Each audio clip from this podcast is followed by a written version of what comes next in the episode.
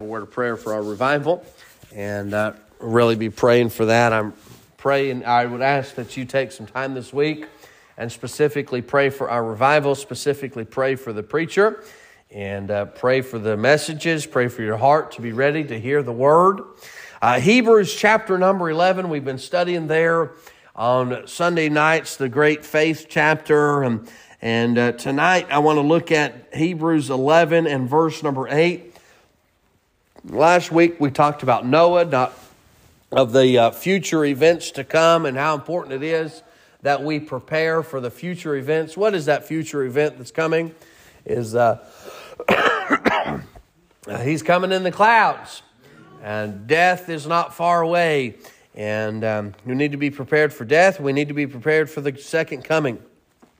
So let's read together Hebrews chapter number 11 and verse number 8. The Bible says, by faith, Abraham, when he was called to go into a place which he should after receive for an inheritance, obey. You know, again, talking about what we talked about this morning, obedience, there's that word again, obeyed, and he went out not knowing whether he went. Now, isn't it interesting,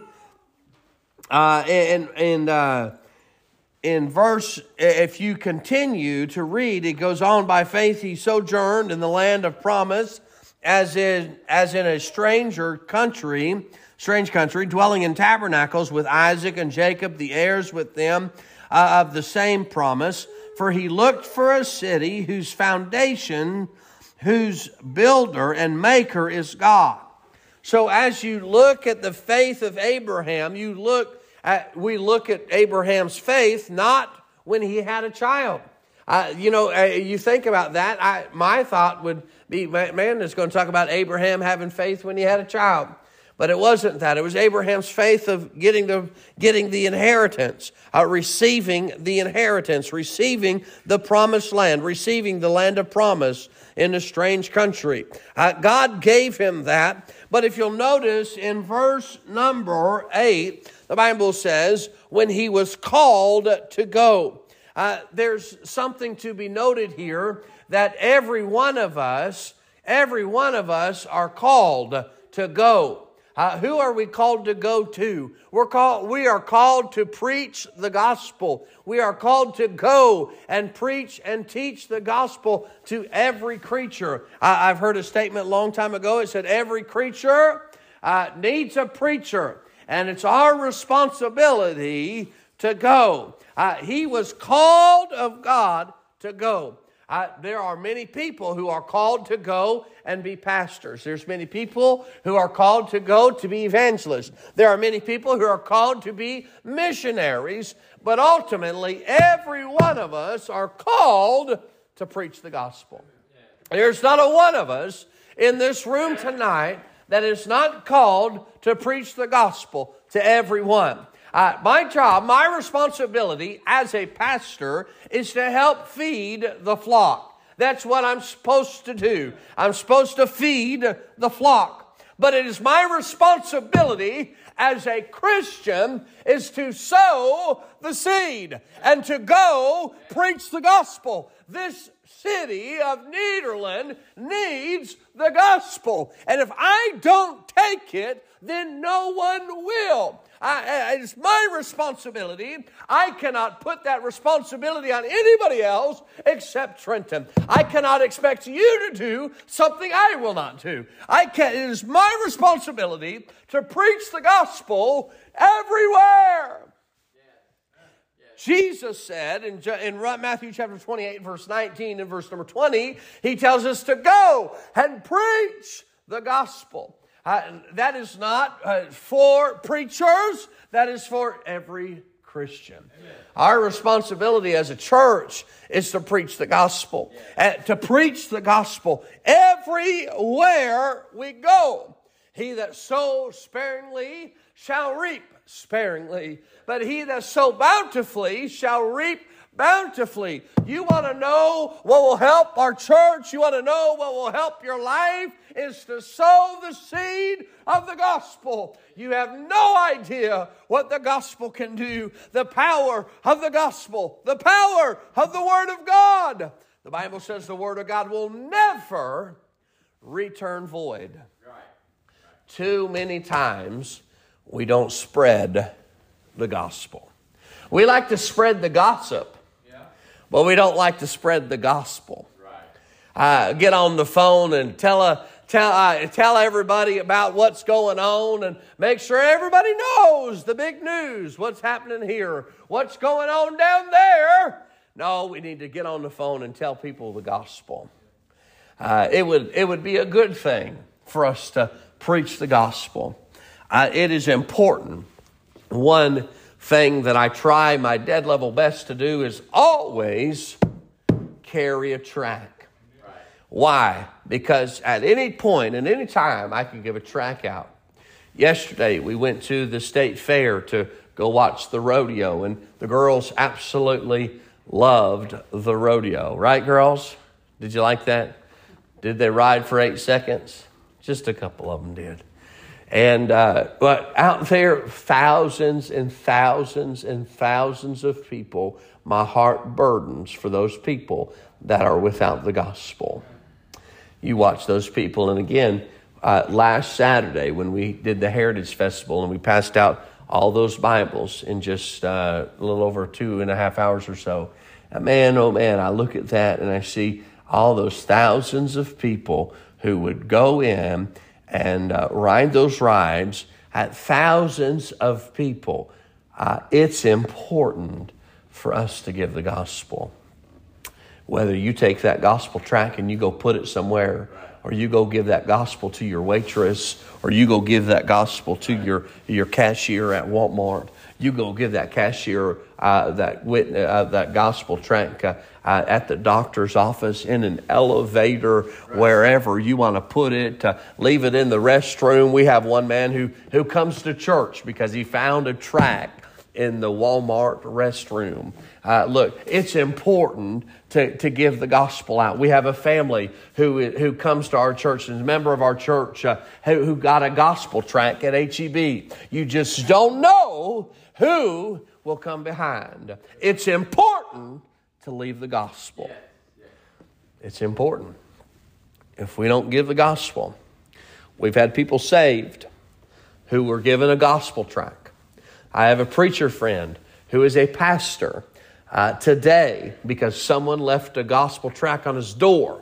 He doesn't even know who left the gospel tract. The church that gave him the gospel tract has no idea who knocked on his door and left him a gospel tract. He was lost on his way to hell and came home that day, and a gospel tract was sitting on his door, and he grabbed that gospel tract and he walked inside and set it on his coffee table. He said he even used it for a beer coaster a couple of times. And then one day he was sitting at his couch and he looked over there and he saw that tract and he picked it up and read it and got saved right there on his couch. Look, the gospel is our job to get it to the world.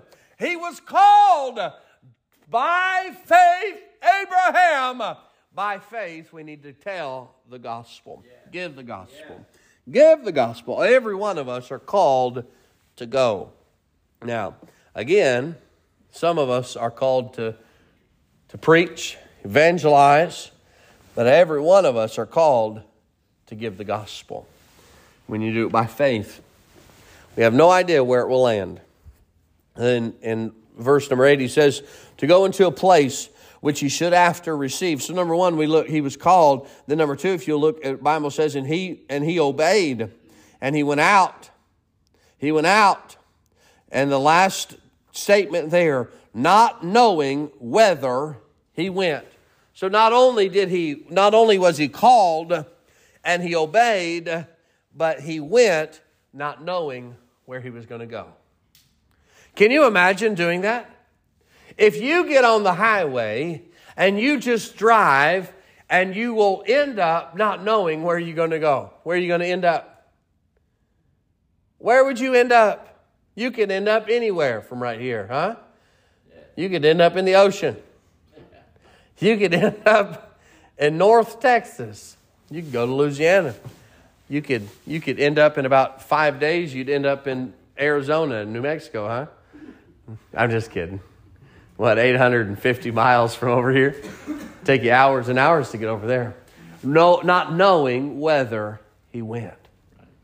Sometimes God's called us to do something and we don't know where it's going to take us.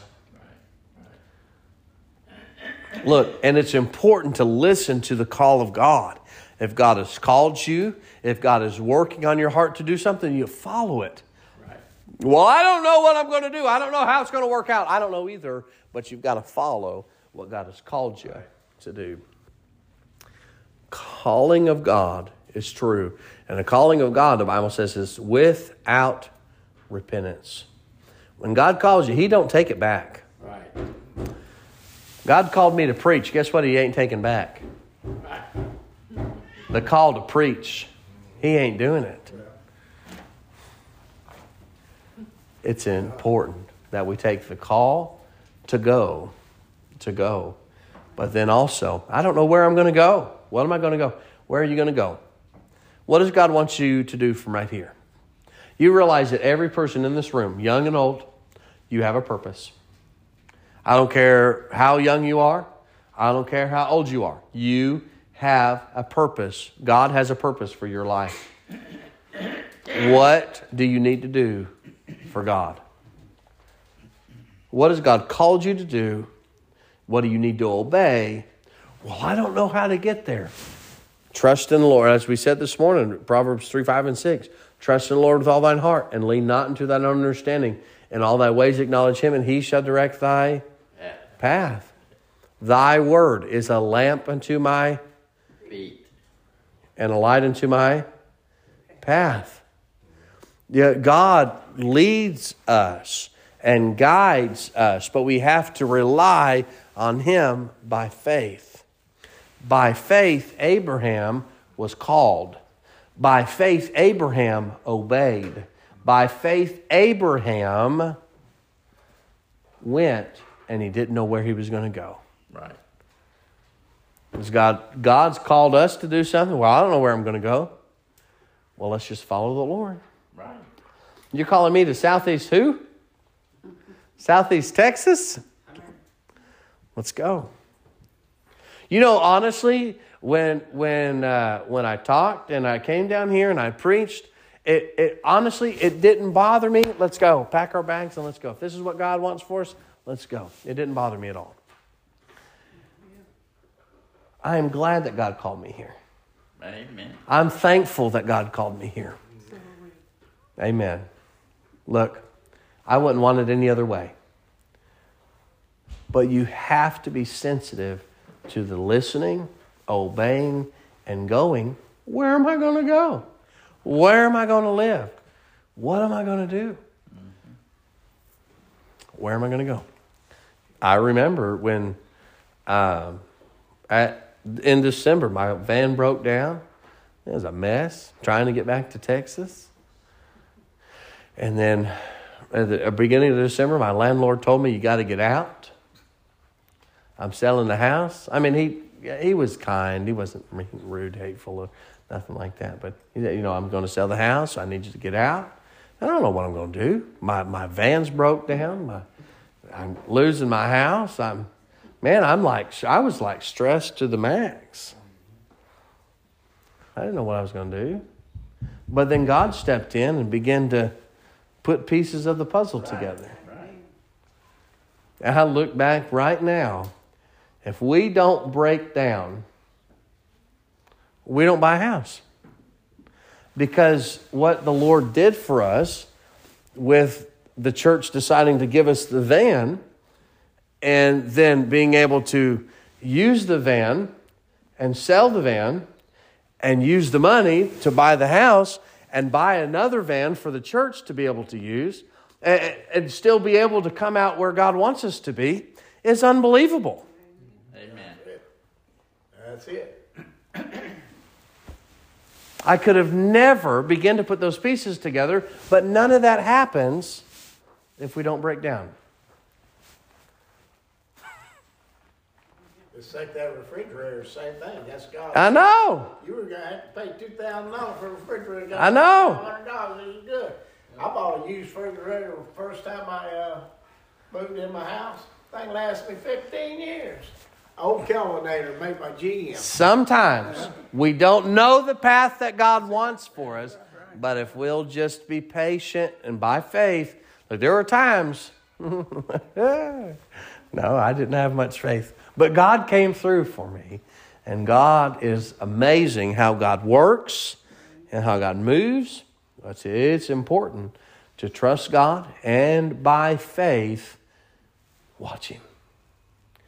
Watch Him work. Get off of Facebook and put your face in this book and let Him lead you. Amen. Amen. It's good. Let's pray. Lord, I love you. Thank you for tonight. Lord, I pray that you'd help us to trust you. Lord, I know that there's been times that I haven't. There's been times